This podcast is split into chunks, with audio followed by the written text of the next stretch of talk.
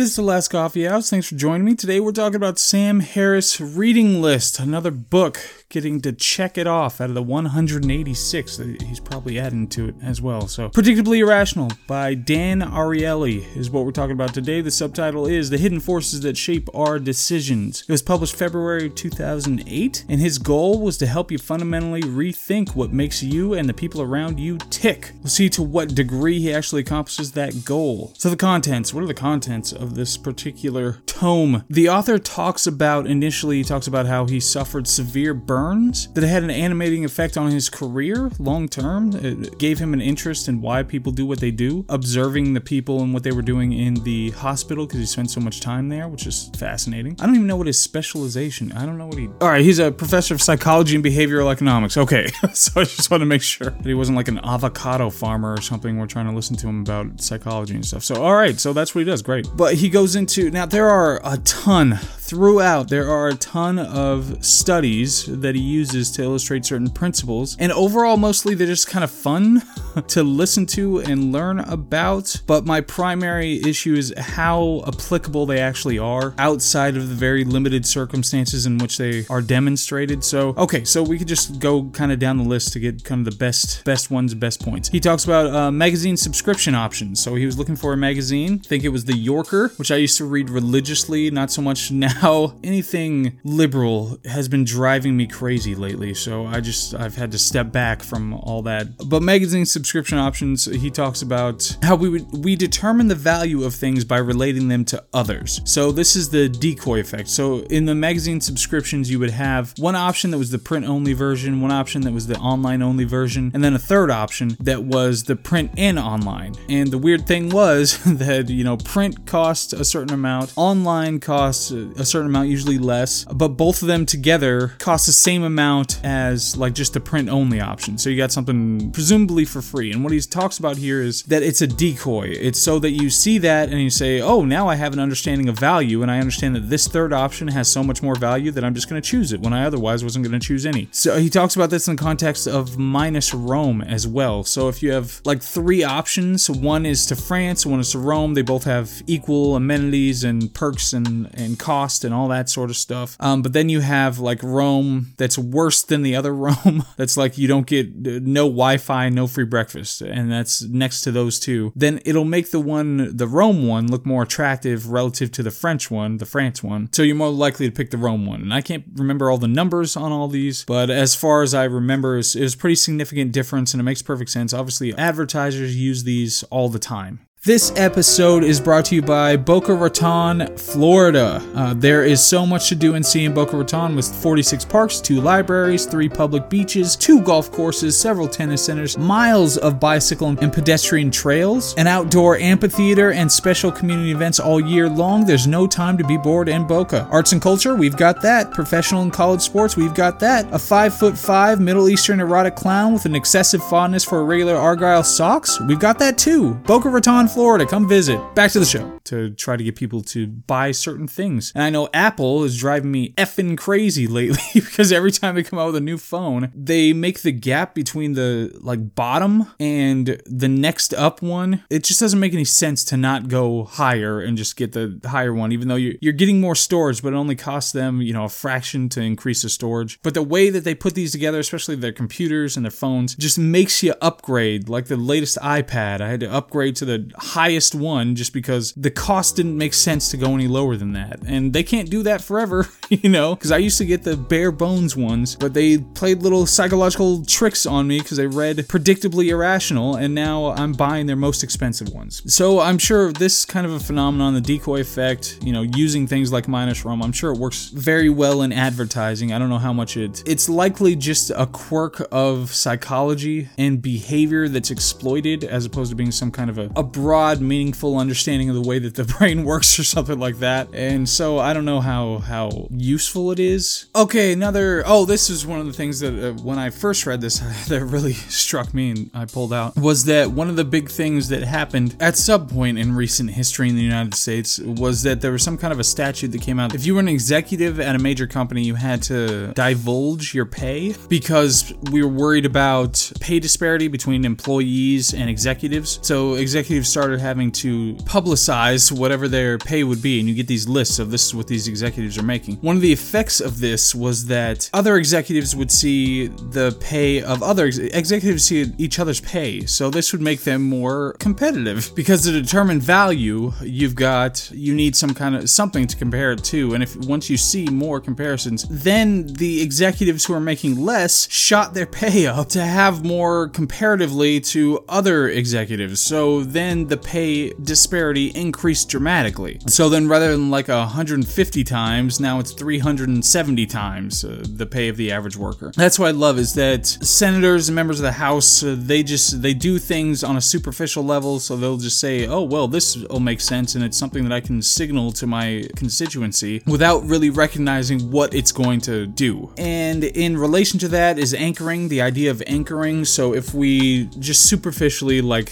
think of or see some kind of a number, it can affect the way that we value things monetarily. So in this particular circumstance, he used wine, bidding on wine, and he would have people write down their social, the last four digits of the social security numbers ahead of time, and then bid on wine. And this would lead to bids that were related to their social, the last four digits of the social security numbers. And this is a well documented, but again, I don't know how useful it actually is and how deep or substantive the effect is long term. This is something that would be fascinating to determine because this is priming. Everybody's heard of priming, and I talk about it more later, but you prime somebody with some kind of a number and it affects the way they think about numbers going forward. So if you tended to have, if you had a higher uh, last four digits of your social security number, then you'd bid higher on the wine. If you had lower, then you'd bid lower. Of course, it's pretty difficult to say whether this has any kind of a cause, a causal effect or something like that, or if just generally they have some kind of a if they're just determined based on their social security number to pay more for things in general when it comes to bidding. Uh, who knows? But.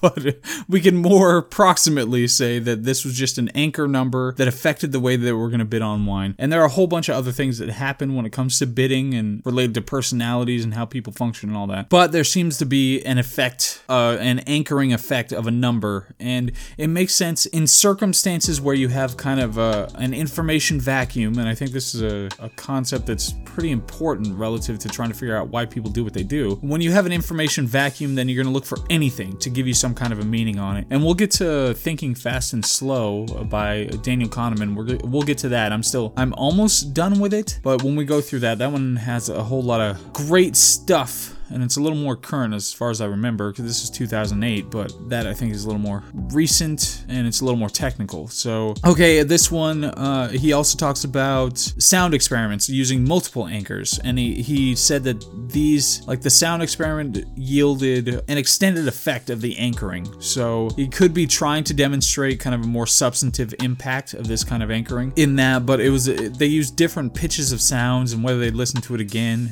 if I'm remembering this correctly. It, like I said, he used multiple anchors and tried to figure and determine that it had an extended effect through an elongated period of time. Uh, but I can't remember all the details to that. But it would be really fascinating to get more deeply into those questions in particular. Okay, talked about hurting, not hurting, hurting, like hurting. Why can't I? like enunciate properly so you understand. So like animals following each other, hurting. So he said that we do self-hurting. So if we've done something before, then we're more likely to herd ourselves into that thing again, even if it didn't demonstrate kind of uh, value. And this could have a lot of implications relative to like a, a regression to the mean or being more inclined to status quo and those kinds of psychological effects. But he said like if you go to Starbucks one day, then you're more likely to go Starbucks again rather than pick some other place. So there's a kind of self-hurting effect. Again, I'm not sure how to. I wonder if we could get some kind of a more, and it's probably in the technical literature, it probably is, but if we get a more technical understanding of these effects, like we get some kind of a number associated with it, just so we could understand some kind of a rating or something, so we could understand how much it's impacting and how they interact with each other. But anyway, so free, of course, uh, this one should be pretty straightforward. You want to charge something very little for somebody, very little for something, they're not likely to pick it up. They don't need it, but if it's free, yeah, why not? Let me just take it. Talks about an emotional surge of free.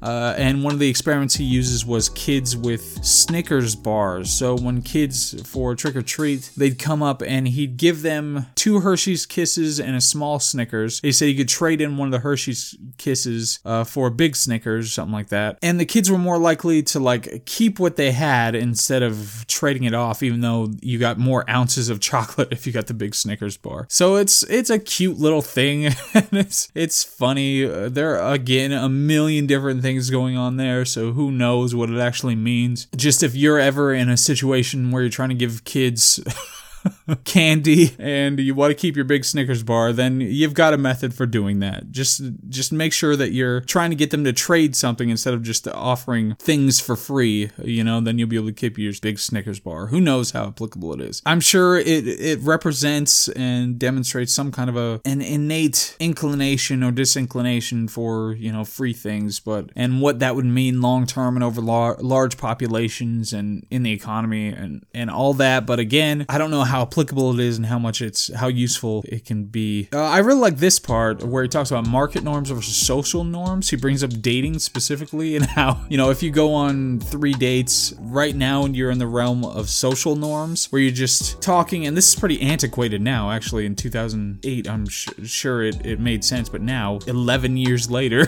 I don't know. It seems kind of antiquated. But in a dating situation, you go through the social norms where the, the guy pays for the thing, and there's a social norm of you guys interacting interacting, realizing this is a, a, dating situation and you're trying to get to know each other, and, and there's a, a gold line at the end. But once you get to like date four and he's still paying, if you say something like, okay, well, I, I've spent this much money on it, it's getting a little expensive, so I'd like to get to the sex now, then it changes from a social norm to a market norm, and uh, it's going to cause an issue and, it could likely lead to uh, one thing that I'm desperately looking forward to happening at some point. I haven't been able to elicit it yet, but I want somebody to say, How dare you? and throw water, not like something uh, that could stain clothing, but just throw water in my face at a dinner. I'm really, I want this to happen at some point. It hasn't happened yet. So I'm trying to get there. So this would probably elicit that. Uh, if you change from the social norm of dating to the market norm of determining the value of the chattel that you purchase.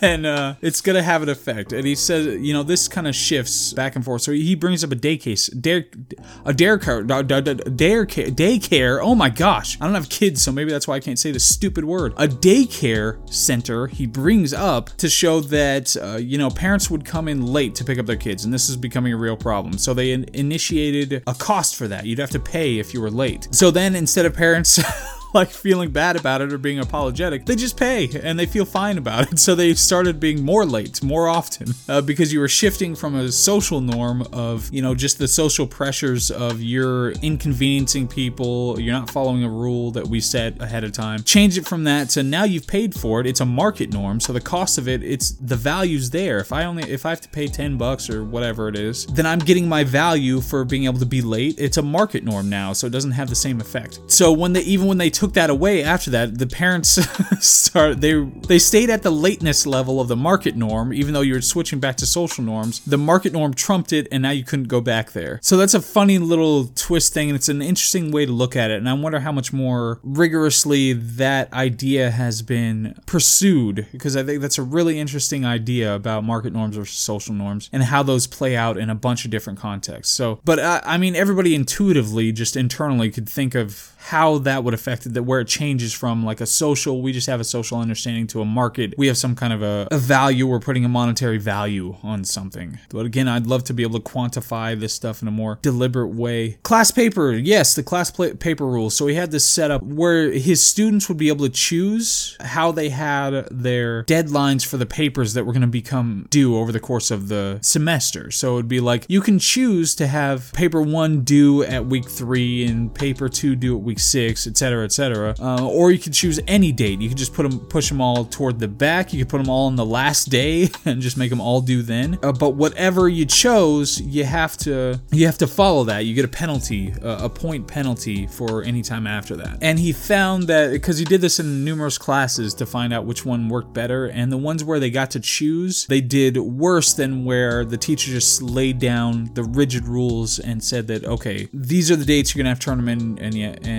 just follow those. So uh, this is a, relatively limited. I don't know how many. I mean, the sample size isn't gonna be that big if he just does it with his classes. Uh, I'm sure they accounted for that, but if it was just the one class where they're choosing, you would expect that the worst students who would do worse on them anyway would choose the later deadlines. So even though it, it might be uh, make logical sense, uh, it's like the worst students would probably choose the later deadline, just wait till the last minute and then not be able to do it. So that could affect it. But he did use other classes where he just put the rigid rules in place and they did better. So presumably even the worst students do better under the rigid rules than they would otherwise. But it's it's interesting. Again, I don't know how applicable it is. Because if you try to extrapolate this into like the entire economy, I could see this being used for something like rationalistic paternalism, where you structure things to make people more likely to do things that are in their best interests, as opposed to tyrannically laying things down from the top. So I don't know, it might be applicable in that general sense. Oil change is based on mileage. I remember this is the book that I learned about this, this is where this started, where it wasn't always just every 3,000 miles you need to get to oil change and your tires rotated and all that stuff. It they used to just have them a la carte. You just pick off of there, and and they hope people would do it. But once they put in this idea of every 3,000 miles, you you're supposed to do this whole suite of things, even though they don't necessarily all line up with each other. Uh, then it just skyrocketed. I think who did it first? So it might have been Honda or Toyota or somebody, and then somebody like Ford followed them, and it just shot up their service intake like crazy. And now instead of being able to just roll on in and get your car serviced, you have to make an appointment ahead of time and wait for three hours. So thanks, thanks for that, you dicks. There's effect related to things being our possessions, and again, this is this is pretty general and vague. So um, it was about basketball tickets. People would win Final Four tickets, and they'd compare what somebody would bid to buy those versus what somebody would be willing to sell those for, and suggested that people fall in love with what they have and value it way more than the things that you know they could acquire. If they already have it, they value it way more than being able to acquire that thing. So, uh, and the difference was stark. It was pretty crazy. Although, again, I'd love to see this played out in a whole bunch of different contexts to see if this effect holds, because this is a very specific kind of a situation. It's people who won basketball tickets, they were willing to sell them for like on average of twenty four hundred dollars or something like that, and the people who are were wanted to buy the tickets were willing to buy them for on average of like hundred and fifty dollars. So it was it was pretty insane. Although the kid who said that he'd only be willing to spend about that much 150 160 he did say something about uh, wanting to go he could use that money to go buy cds which was hilariously antiquated as well so, I mean, that's a pretty stark difference. That's gigantic. So, there's got to be some kind of a thing going on there. But again, it could be if you're in the midst of the final four uh, or, you know, the championship or whatever, and you go to the school that's going to be participating. This, this is at Duke. I mean, when you combine a whole bunch of different uh, factors, that could really amplify this kind of effect in all sorts of weird ways. So, it, you know, it might illustrate some kind of an idea about where, again, it could just be reflective of regression the mean or idea of a status status quo or or something like that, but it, it could have some kind of a greater significance. Okay, so a couple more were options, Coke and Pepsi, and it's funny this comes up now. Coke and Pepsi. If you reveal the names, then people preferred Coke, way better name. If you uh, not to offend our sponsors, if you bring up we have a sponsor for this episode. It is the word pincer, not to be confused with the similar word pincher. Pincer is a noun meaning the front claw of a lobster, crab, or similar crustacean. I personally prefer the word pincher, however, Will Smith said pincer in the fantastic elementary school student film After Earth. So that's pincer. Thank you for the sponsorship. Back to the show. If you don't bring up the name and it's just a taste test, then Pepsi wins. Yay. So I'm actually a Coke drinker, by the way. Then Pepsi wins. But the idea of it was that using the name activated a higher order brain mechanism. So they actually did MRIs and saw that people had a certain reaction when the names were used versus not used. And so it made Coke win the taste test uh, versus Pepsi, who would win in a blind taste test. So curious, and obviously just taste tests in general. There could be all sorts of gigantic gigantic, crazy things going on when it comes to figuring that out. Anyway, so it's interesting idea, and this is something again advertisers use all the time is name and name recognition, having good names to be able to sell their products. And he, t- oh yeah, he talks about the patient and rude priming. So people more likely to be rude, more likely to be patient if they're primed in in respective ways. Elderly priming, so if you prime people with old sounding things or old associated things uh, like raisins in Florida, uh, then they're more likely to walk slower and more hunched over when they're leaving the testing facility. so I don't. I mean, take it for what you will. Again, I think there's an idea of an information vacuum and just making quick determinations intuitively based on whatever information is available when there's a vacuum. But you have to wonder how much this can be extrapolated and how much it can be used in different contexts. So, oh, and the expensive medicine placebo effect, which would be a funny thing to try to, because there's so much talk of reform related to getting medical care, uh, but here he found that the more expensive the medicine, the more effective it was. And, you know, it's something that we all get into, I'm sure. The more you spend on something, the more you want to like it because you don't want to be an idiot for having spent so much money on it. And the placebo effect's real thing. There's a physiological response that gives you benefits. If you get an expensive medicine, it gives you more of a benefit than if you have a, a cheaper medicine. So it's it's a there's a distance there. I don't know. I don't know. That could be something that impacts whether you want to bring the cost down or not. so bubble sheets. Oh, cheating on the test. This one kind of annoyed me, but it was something about so they'd give you there's a test and you'd get a certain amount of money. You get to like take a bunch of dimes out of a, a jar or something if you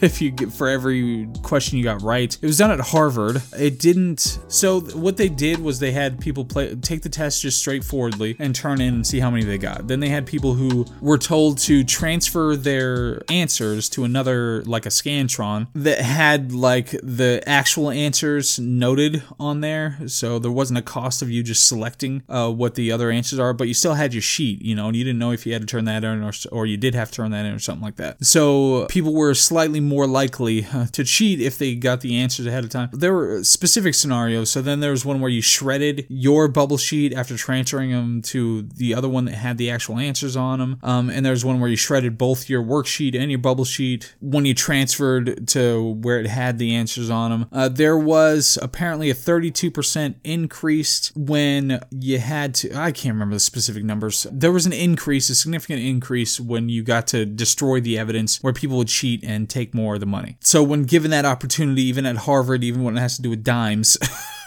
they were more likely to do that. And I just, I don't know. This seems like a, a, pretty wonky way to put it together. I mean, it's at Harvard for one. Maybe I'm just stereotyping about how much Harvard students are going to care about a bunch of dimes in a jar. I mean, personally, I would rather not take any, no matter how many I got, so I didn't have to deal with change. But this was 2008. Maybe it was a different world. And there was kind of a, there wasn't much of a difference between shredding and then the more shredding, the shredding of everything versus the shredding of just one. There wasn't much of a difference. And uh, I, I don't think there was actually that much of an increase in cheating, just period. And that's what what this note here about 32 to 36 percent. That might have been what I was getting at there, but there wasn't all that much of an increase in general. I just I don't know. It's I know it's like impossible to be able to control properly out in the world, but I would love to see these kinds of studies out there amongst the peoples as opposed to oh we're just dealing with our Harvard students and some dimes. I don't know. It just seems a little wonky. There was a Ten Commandments priming as well, where people were more likely to be honest uh, when they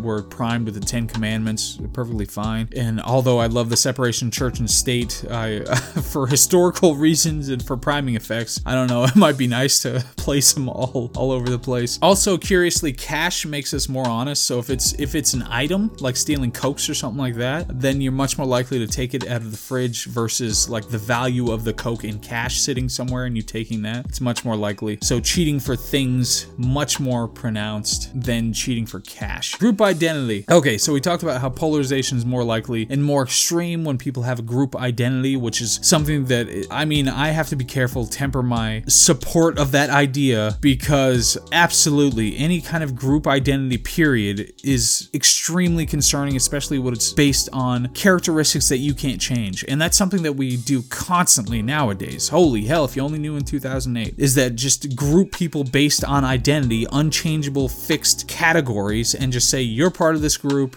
Moving on, you know, it's it's really concerning, and that's it makes perfect sense that polarization is going to increase under those circumstances and be more extreme under those circumstances. Okay, what are my thoughts just generally? I kind of went through them all the way through it, but there it's fun. There are fun experiments in here. I'm not sure how much application they actually have. I think it's more useful for advertisers than anyone else for kind of that superficial relationship that they have with their consumers that they can use these little ticks of psychology to be able to get them to buy things. Uh, everything's really kind of surface level. I mean, it implicates broader issues about the trying to study behavior and psychology, especially with like ethical limitations. You can't just, you know, take a few babies, you take a, a number of babies out of the womb and you just put them in a room and study them to try to figure out human psychology. You don't get to do that. You have to go with people who have a million, five million, two hundred million different inputs that you don't get to control for or understand or be able to take out of your experiments. You know, you don't get to watch people 24 hours a day and see exactly how they respond to stimuli and, and figure all that stuff out. So there are broader issues when it comes to studying these kinds of things, behavior and psychology. So I understand that you can only do so much, so it's it's fun anyway. And the question really is how broadly applicable are any of these principles? So anything like the decoy effect, the anchoring, how much do these things actually impact what a person does versus not not do in different situations and long term from a, a longitudinal perspective and in different circumstances where you may or may not have an information vacuum that you're working. I don't know. I don't know how applicable they are, but they're good things to keep in mind, especially if you're an advertiser. And yeah, it was a it was a fun read anyway. I'd like to see an updated version of this, see if a lot of these ideas are expounded upon or better supported or or whatever. So that was the last coffee house. Sam Harris reading list, Dan Ariely, predictably irrational. Thank you very much at John Shade Reads. That was the last coffee house. Thank you very much. Okay, bye.